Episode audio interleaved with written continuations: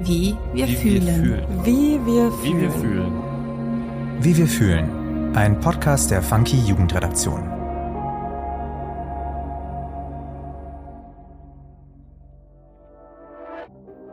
Hi, ich bin Gustav und du hörst den neuen Funky Podcast Wie wir fühlen.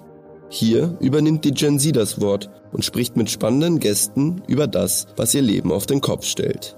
In den nächsten Folgen spreche ich mit meinen Gästen über das Thema Berufswege und ich habe viele Fragezeichen im Kopf, die ich in spannenden Gesprächen aufklären möchte. Meine heutige Gesprächspartnerin ist Emilia Fester. Seit 2021 sitzt die 24-Jährige für die Grünen im Bundestag. Richtig gehört. Emilia ist erst 24. Beim Einzug ins Parlament war sie sogar erst 23 Jahre alt und damit ist sie das jüngste Mitglied im Deutschen Bundestag gewesen. Da liegt es natürlich nahe, dass sie auch auf politischer Ebene Kinder und Jugendliche vertreten möchte.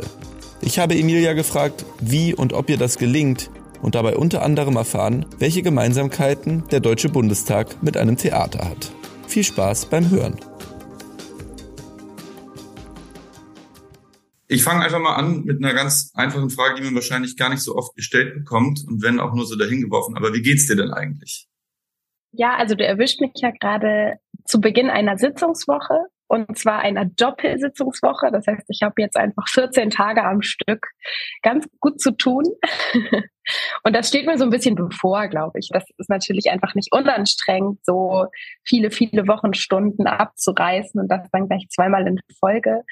Aber an sich bin ich nach dem Wochenende sehr ausgeruht und hatte irgendwie ja auch einen tollen Erfolg zuletzt. Das heißt, bei mir geht es politisch gerade voran, auch wenn es natürlich insgesamt politisch mit Polykrise, Pandemie, Krieg, Klima und so alles gar nicht so einfach ist. Aber im jugendpolitischen Sektor geht es voran, deswegen geht es mir ganz gut. Und selbst? Mir geht's auch sehr gut, danke. Ähm, auf deinen Erfolg, äh, den du jetzt gerade eben angesprochen hast, wollen wir später nochmal zu sprechen kommen. Jetzt möchte ich erstmal von dir gerne wissen, du bist jetzt Mitglied im Bundestag. Das ist irgendwie ein seltener Job, logischerweise, auch ein skurriler Job. Da sagt man ja wahrscheinlich nicht im Kindergarten, ich möchte mal Mitglied im Bundestag werden. Was wolltest du denn im Kindergarten unbedingt mal werden? Und wie wurdest du denn dann überhaupt Mitglied im Bundestag? Was wollte ich im Kindergarten werden? Voll die gute Frage. Ich glaube, ich wollte alles Mögliche mal werden. Also, kennst du diese Freundebücher noch, in denen man Ja. immer so reinträgt, was man werden will? Ich glaube, ich habe einfach in alle Freundebücher was anderes reingeschrieben. Irgendwann in der Schule hat sich dann so verfestigt, dass ich irgendwas mit Schreiben machen wollte. Also ich wollte Journalistin werden oder Autorin. Da war ich so ein bisschen unentschieden, aber irgendwie was mit kreativ sein und was zu Papier bringen. Und geworden bin ich dann aber ja tatsächlich Regieassistentin. Das wollte ich eigentlich nie, weil meine Eltern ja auch aus der Kultur kommen, aus dem Theater. Und ich glaube, das ist vielleicht so ein bisschen wie bei LehrerInnen äh, dass die eigentlich nie das werden wollen, was ihre Eltern wollen, aber dann am Ende doch alle LehrerInnen werden. Genau, wie wird man eigentlich Mitglied im Bundestag? Also demokratisch ist es so, dass letztendlich Parteien sowohl Landeslisten, also pro Bundesland ähm, beziehungsweise Landesverband, so Listen aufstellen, die dann die ganze Bevölkerung mit ihrer Zweitstimme wählen kann. Und dann haben sie aber eben auch noch die Erststimme, wo sie EinzelkandidatInnen ähm, wahlweise von Parteien oder auch sogar parteilos ähm, wählen können. Und je nachdem, wie die Bevölkerung gewählt hat, ähm, ziehen dann eben die Menschen als Direktkandidatin beziehungsweise direkt gewählte Abgeordnete oder über die Rangfolge der Landeslisten in den Bundestag ein. Es ist auch noch ein bisschen komplizierter mit so Überhangsmandaten und so. Ich glaube, das sprengt jetzt hier vielleicht so ein bisschen den Rahmen. Aber das ist sozusagen die demokratische Basis, auf der das steht. Ich kann vielleicht über mich sagen, es ist ja vielleicht ein bisschen ungewöhnlich, als junge Person schon in den Bundestag einzuziehen, dass ich mich halt bei meiner Partei beworben habe. Erstmal tatsächlich bei der Jugendpartei, also bei äh, der Grünen Jugend, meinem Landesverband in Hamburg. Und wir haben dann äh, verabredet, beziehungsweise ich wurde dazu gewählt, Votenträgerin der Grünen Jugend Hamburg zu sein. Wir fanden es irgendwie gut, eine junge Person in den Bundestag zu schicken. Entschuldigung, wie heißt das, was du gerade gesagt hast? Votenträgerin. Votenträger. Also ich habe musst das- kurz genau. Das ist das, was ich gerade versucht habe zu erklären. Die Grüne Jugend Hamburg hat ihr, ihr Votum ausgesprochen. Also sie haben mich quasi in den parteiinternen Wahlkampf bei den Grünen geschickt mit ihrem Votum. Hey, die Miller, die wollen wir im Bundestag sehen. Deswegen war ich eine Votenträgerin. Genau, dann haben die Grünen eben in Hamburg auch gesagt, in einem, in einem relativ knappen Wahlgang äh, gegen auch jetzt meine Bundestagskollegin Linda Heidmann damals. Äh, wir haben beide auf Listenplatz drei kandidiert und ich habe es, glaube ich, so um fünf oder sechs Stimmen gewonnen. Das war wirklich ein absoluter Krimi. Und dann war ich halt äh, auf Listenplatz drei in Hamburg und bin darüber in den Bundestag eingezogen. Aber wie gesagt, da kann man alle Abgeordneten fragen und alle haben eine andere Geschichte, andere Listenplätze oder Direktmandate. Das ist jetzt meine Geschichte, wie ich in diesen Bundestag gekommen bin. Und zwischen der Aufstellung der Liste und dann meinem Einzug in den Bundestag liegt natürlich auch noch ein viermonatiger Wahlkampf mit ganz, ganz, ganz viel Men and Women Power, Leuten, die mich unterstützt haben, die mit mir auf der Straße gekämpft haben in bunten Aktionen und Videos und äh, spannenden Ideen. Sehr gut, sehr gut. Ja, das kann ich mir vorstellen, dass da auf jeden Fall viele helfende Hände nötig zu sind, um dann sowas zu erreichen. Jetzt hast du eben schon kurz angesprochen, dass du Regieassistentin warst beziehungsweise bist. Jetzt könnten böse Zungen behaupten, dass äh, Theatererfahrung einem Politiker sehr von Nützen ist, weil da doch viel parallel ist. Würdest du sagen, dass dir die Theatererfahrung im Bundestag hilft? Auf jeden Fall. Das stimmt. Ich glaube, was die, was die bösen Zungen da ja vielleicht so ein bisschen behaupten, ist ja sozusagen dann gleich die Doppeldeutigkeit, dass sowohl Politik als auch Theater eigentlich kein Beruf ist dem würde ich natürlich widersprechen, weil auch Theater zu machen ist ein ernstzunehmender Job und ein, ein wichtiger, wichtiger Beruf. Ich finde, Kultur ist absolut systemrelevant, unterstützt Menschen in ihrer Meinungsfindung und dementsprechend, genau, würde ich diesen bösen Zungen insofern gerne entgegnen, dass es ähm, leider Quatsch ist, was sie da behaupten, weil sowohl Theater als auch Politik eben ein wichtiger Baustein für diese Gesellschaft ist, direkt auf die Frage geantwortet, klar bringt mir das was. Und es gibt auch Parallelen zwischen im Parlament sein und Theater zu machen was zum Beispiel so die Vorbereitung von wahlweise Probenprozessen auf der einen Seite beziehungsweise Entwicklung von Gesetzen auf der anderen Seite. Und dann finde ich eigentlich besonders schön, dass alles, was im Plenarsaal passiert, ist ja in der Regel zumindest für mich als Abgeordnete, die die ganzen Debatten schon mitbekommen hat im Vorfeld, nicht weiter überraschend. Und mich erinnert das so oft an so Premieren im Theater, wo sozusagen all das, was man vorher so versucht hat auszutüfteln miteinander, dann plötzlich so an die Öffentlichkeit kommt. Und letztendlich ist das, was im Plenarsaal passiert, ja fast nichts anderes als ein Zurschaustellen der Debatten die eben vorher im Hintergrund stattgefunden haben, damit sie transparent sind, damit diese ganzen Debatten auch einmal durch die Gesellschaft getragen werden. Also das heißt, ich würde schon sagen, dass es eindeutige Parallelen zwischen Theater machen und dem Plenarsaal gibt. Da meine beiden Eltern äh, auch im Theater arbeiten, kann ich nur zustimmen, dass Theater definitiv auch Arbeit ist. Das habe ich in meiner Kindheit oft mitbekommen. Du hattest jetzt eben schon mal deinen großen Erfolg von in den letzten Wochen angesprochen. Ich nehme mal an, du sprichst da auf die Senkung des Wahlalters äh, auf EU-Ebene an. Äh, falls nicht, korrigiere ja. mich gerne. Äh, ab 2024 dürfen Jugendliche in, bei Europawahlen ab 16 Jahren wählen. Das habt ihr als Ampelkoalition jetzt beschlossen. In Landesebene, auf Landesebene gilt das schon in manchen Bundesländern, dass bei Landtagswahlen ab 16 gewählt werden darf. In manchen Bundesländern gilt das nur auf Kommunalebene. In anderen Bundesländern ist Wählen mit 16 Jahren gar nicht möglich. Vielleicht kannst du das nochmal kurz einordnen, was das denn jetzt bedeutet für Kinder und Jugendliche, diese Senkung des Wahlalters.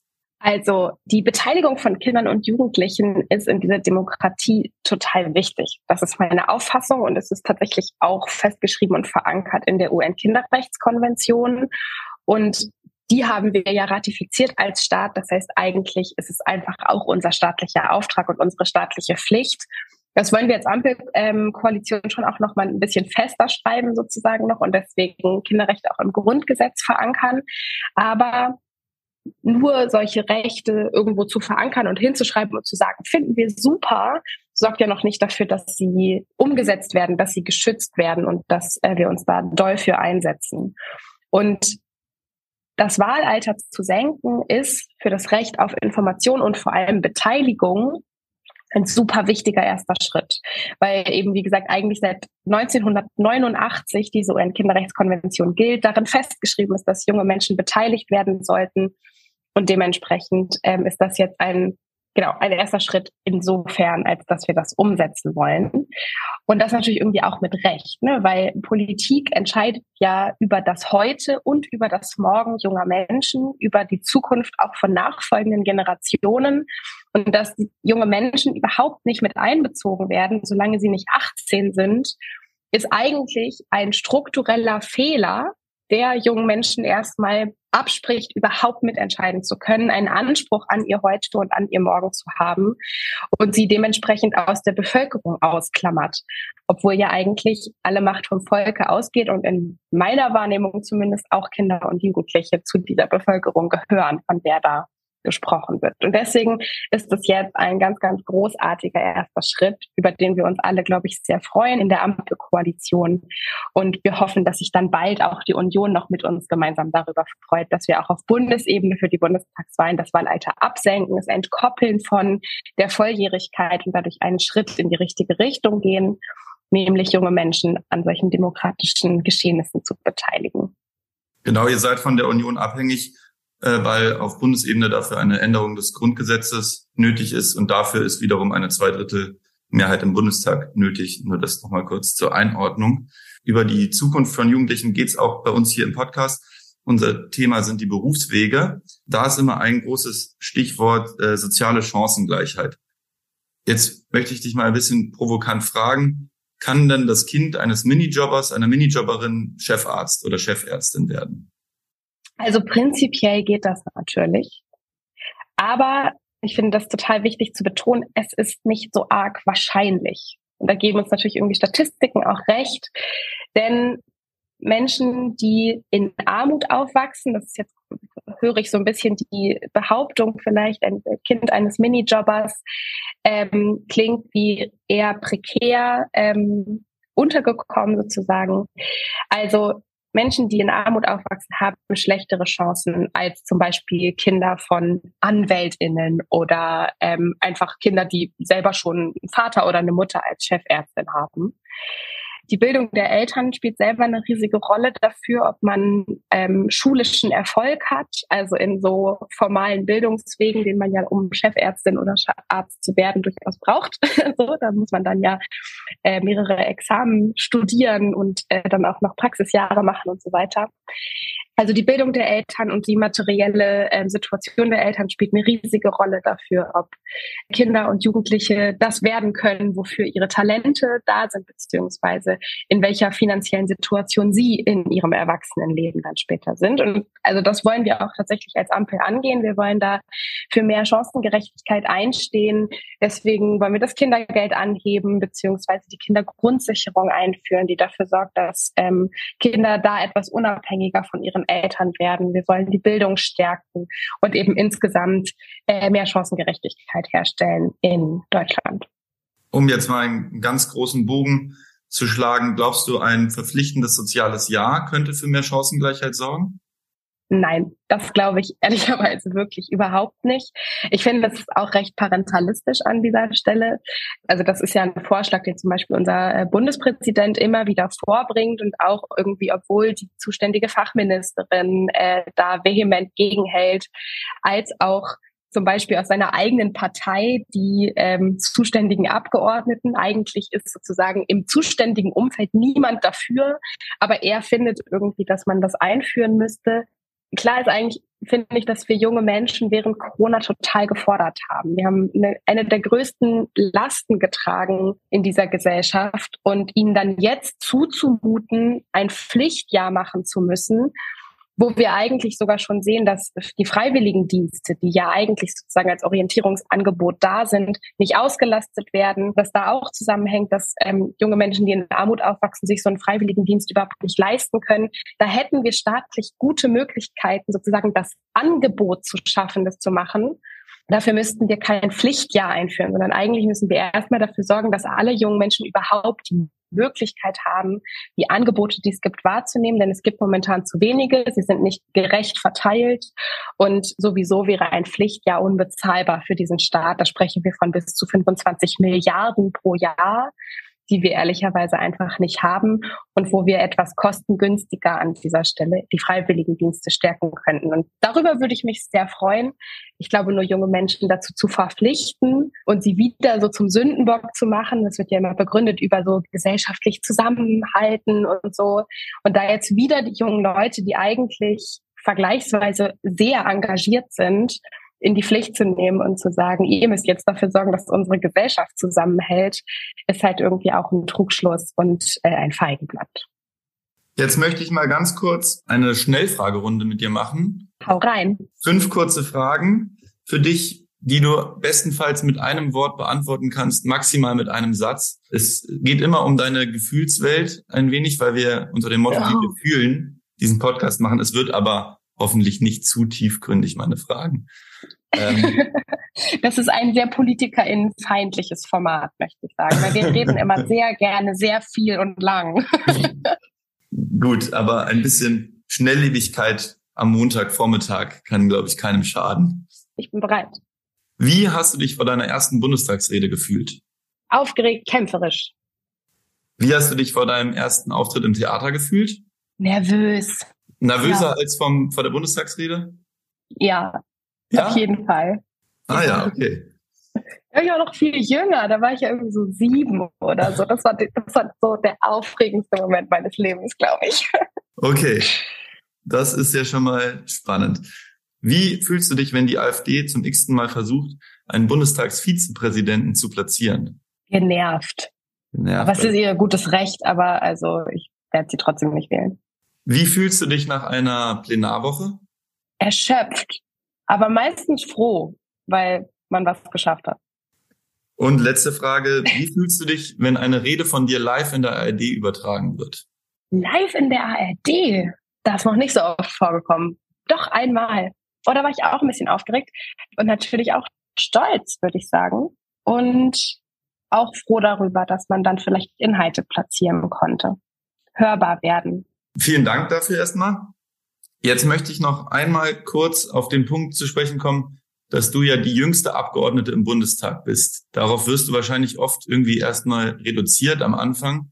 Und das ist wahrscheinlich immer der erste Satz, wenn du irgendwo vorgestellt wirst. Ähm, aber es ist ja irgendwie auch vielleicht was Schönes. Ich finde es auf jeden Fall was total Spannendes.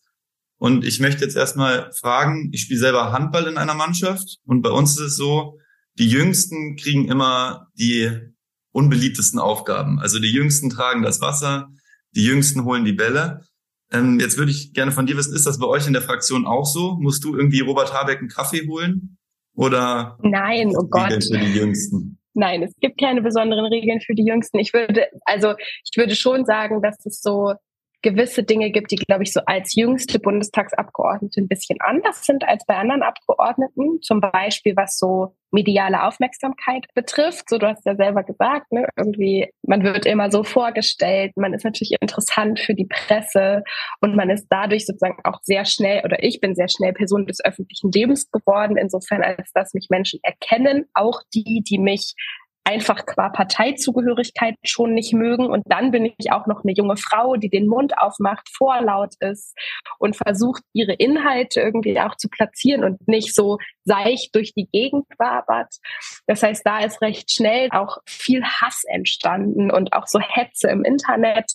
Das heißt, da ist so jüngste Sein im Bundestag, wenn es darum geht, sehr viel Öffentlichkeit zu haben, schon auch eine Bürde. Aber innerhalb der Fraktion bin ich nicht diejenige, die den Kaffee bringt. Ich trage ab und zu sehr gerne mal eine Tasse Kaffee für meine WG mit der ich auch zum Beispiel in Fraktionssitzungen ganz oft zusammensitze, den bringe ich sehr gerne Kaffee. Aber das beruht auch auf Gegenseitigkeit und nicht darauf, dass ich die Jüngste bin und deswegen jetzt gefälligst Kaffee hole.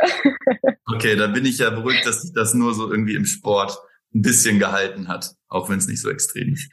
Also das nennt man übrigens auch Ageism. Ne? Also ähm, es gibt ja so die sogenannte Altersdiskriminierung, wo man immer nur an alte Leute denkt, weil man so denkt, ja, die SeniorInnen, die sind so einsam. Das ist ein super wichtiges Thema, gar keine Frage.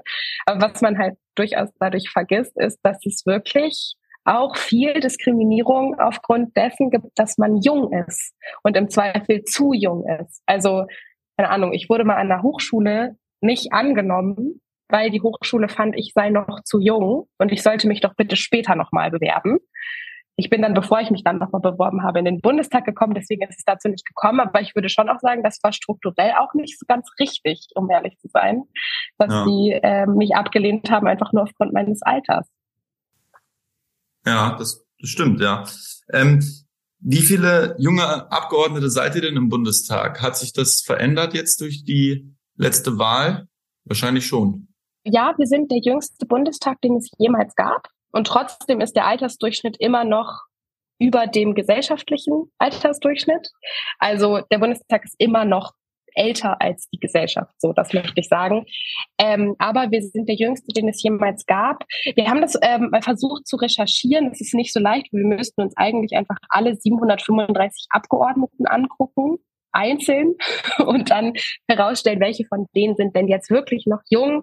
Äh, eine Recherche hat mal ergeben, dass 24 etwa unter 28 sind. Das ist ja so in der Jugendpolitik sagt man immer so, bis 28 sind Leute jung und dann sind sie immer noch nicht alt, aber halt irgendwie auch nicht mehr so richtig jung, keine Jugendlichen mehr. Genau, und ich glaube, eine Legislatur ist ja vier Jahre lang. Das heißt, am Ende der Legislatur sind wir noch zu dritt als definitionsgetreue junge Menschen. Und also ich bin dann auch schon 27, das heißt so in meinem letzten Jahr der Jugend. Ich habe übrigens überhaupt nicht damit gerechnet, Jüngste zu sein, weil ich ja also mit 23 eingezogen bin. Ich habe fest damit gerechnet, dass irgendwo dann eine 19-Jährige oder ein 18-Jähriger äh, schon auch noch in den Bundestag kommt. Aber so kam es nicht. Finde ich sehr schade, fände ich beim nächsten Mal toll, wenn wir irgendwie wirklich so richtig Leute haben, die auch die Lebensrealität mitbringen, wie es ist, direkt nach dem Abitur oder nach einer anderen Ausbildung zum Beispiel dann in den Bundestag zu gehen und eben genau diese Perspektive auch nochmal mitzubringen. Ich finde, genau so funktioniert repräsentative Demokratie. Deswegen fand ich es echt schade, dass ich so mit 23 äh, die jüngste war von 735. Vielleicht findet sich ja unter unseren HörerInnen eine junge Person, die sich jetzt angesprochen fühlt und da ein neues Ziel hat. Ich möchte nochmal kurz darauf zu sprechen kommen, man kann sich bei dir als Praktikant in, äh, im Bundestag bewerben. Das kann man, glaube ich, bei jedem, bei allen Abgeordneten. Was für Aufgaben würden denn da auf einen warten und wie viele Bewerbungen bekommst du dafür? Ja, wir bekommen recht viele Initiativbewerbungen. Es geht natürlich irgendwie darum, einen Einblick zu gewinnen. Ne? Also ich finde, das ist auf jeden Fall, da haben wir auf jeden Fall auch einen Bildungsauftrag als alle Bundestagsbüros letztendlich, der demokratischen Fraktion möchte ich dazu sagen.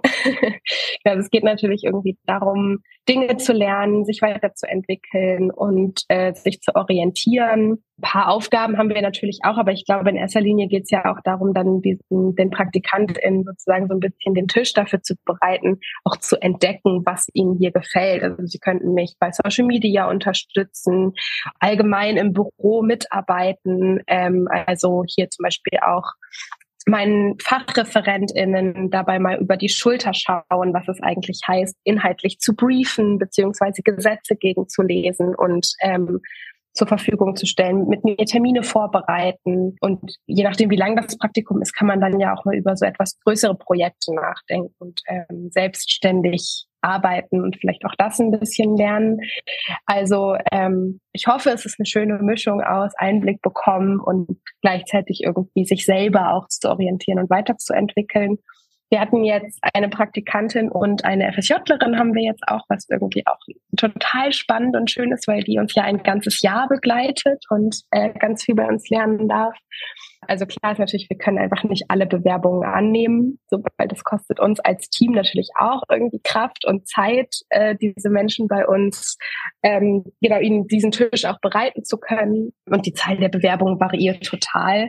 Es sind auf jeden Fall mehr, als wir annehmen können. Aber es gibt ja auch über, wie du gesagt hast, über 700 Abgeordnete und da könnt ihr ja euch bewerben. Vielleicht dann bei einem anderen Abgeordneten oder einem anderen Abgeordneten. Meine letzte Frage an dich ist, äh, die stelle ich allen Gästen. Welchen Ratschlag würdest du einer Person geben, die gerade ihren Schulabschluss gemacht hat, unabhängig vom Grad des Abschlusses? Also, ich glaube, ich würde sagen, sei politisch, weil die Politik gestaltet dein Heute und dein Morgen und das, du musst auch nicht in den Bundestag gehen, um politisch zu sein, sondern äh, setz dich für das ein, was dir gerade wichtig ist und schon bist du politisch. Und ich glaube, dass das schon auch so ein Schlüssel ist, sich selber in der Gesellschaft wahrzunehmen und zu erkennen und äh, daraus irgendwie auch so Schlüsse zu ziehen, was man vielleicht später mal machen möchte, was einem wichtig ist im Leben und wie man sozusagen auch seinen eigenen Teil zur Gesellschaft beitragen kann. Ähm, und deswegen wäre das, glaube ich, auf jeden Fall ein Ratschlag. Aber es kommt natürlich auch ganz auf die Person an, die mir da begegnet. Ne? Vielleicht ähm, braucht die Person noch ein bisschen Zeit, dann würde ich vielleicht den Ratschlag geben, mach doch mal ein freiwilliges soziales Jahr. Vielleicht weiß die Person schon genau, was sie will und dann würde ich sagen, hey, go for it. Das ist bestimmt voll die richtige Sache für dich. Und ich glaube, ähm, ja, das ist so von Mensch zu Mensch ganz unterschiedlich, weil ein, ein Mensch mit, mit oder ohne Schulabschluss ist ja nicht einfach nur ein junger Mensch, sondern auch ein Individuum mit eigenen Wünschen und Vorstellungen. Deswegen äh, so ein bisschen, was sagst du einer Person, die erwachsen ist? Keine Ahnung, kommt auf die Person an. Alles klar. Also dann danke ich dir erstmal für das nette Gespräch mit dir. Wie gesagt, es war das erste Mal von mir, dass ich ein Podcast-Interview gemacht habe. Danke dir für deine Zeit. Und ja, dann äh, Happy Premiere, oder? ja, ja, genau. Dann wünsche ich dir erstmal noch viel Kraft für die kommenden zwei Plenarwochen. Gute Nerven. Danke. Und ja, kann mich nochmal recht herzlich bedanken. Ich danke dir auch. Tschüss, tschüss. Tschüss. So, geschafft. Meine erste Podcast-Aufnahme überhaupt. Ich muss zugeben, zu Beginn des Interviews war ich doch ein wenig nervös, in das Mikrofon zu sprechen. Für Emilia ist das ganze Alltag. In Mikrofone sprechen, Interviews geben, öffentliche Auftritte unter permanenter Beobachtung zu haben. Beeindruckend, wie sie das in ihrem Alter schon alles so stemmt. Ich hoffe, ihr hattet genauso viel Spaß beim Interview wie ich und konntet ein wenig was lernen oder interessante Neuigkeiten erfahren. Vielen Dank fürs Zuhören und viel Spaß bei den nächsten Folgen. Wie wir fühlen. Ein Podcast der Funky Jugendredaktion. Produktion und Redaktion Nina Sabo und Gustav König. Schnitt und Sound Max Wiegand.